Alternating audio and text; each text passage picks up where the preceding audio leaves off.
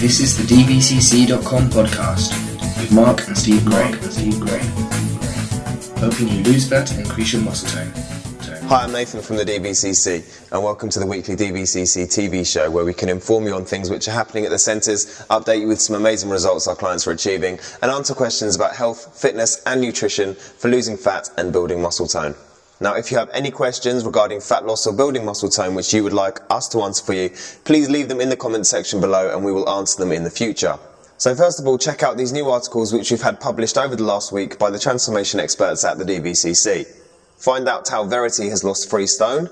Check out this short article and learn how to decrease pain in your knees. Listen to this podcast about the top three reasons why your fat loss may stop. And finally, please subscribe to our other media channels and get connected to the DVCC so you can always have the latest information on losing fat and building muscle tone. Now today we have a question from Jenny and Jenny asks, how can I boost my metabolism? Now that's a great question, Jenny. Thank you for asking. First of all, you want to increase the amount of protein you eat and try to consume protein with all meals. So protein will help keep you fuller for longer and will also help you to increase the amount of calories which you burn at rest. Now, if you're training with resistance, protein will also help you to build muscle. And the more muscle you have, the faster your body will burn fat.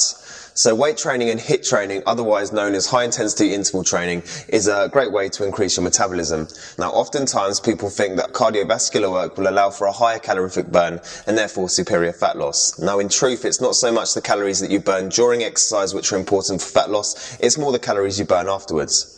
Now, after doing a long bout of cardio and your heart rate returns to normal, your calorific burn will reduce. And if you compare that to the calorific burn if you, if you were doing some resistance training, you'll find that the body burns a lot more calories at an elevated level for up to 48 hours after that session. Drinking green tea on a regular basis will not only allow you to detoxify, but it will also help you to boost your metabolism and burn extra calories. Now, scientific research shows that drinking green tea on a regular basis can help burn 3 to 4% more calories a day. This is Nathan from the DVCC. Have a healthy day. Thanks for listening. Head over to the dvcc.com to leave a comment or find out how we can help you achieve your transformation.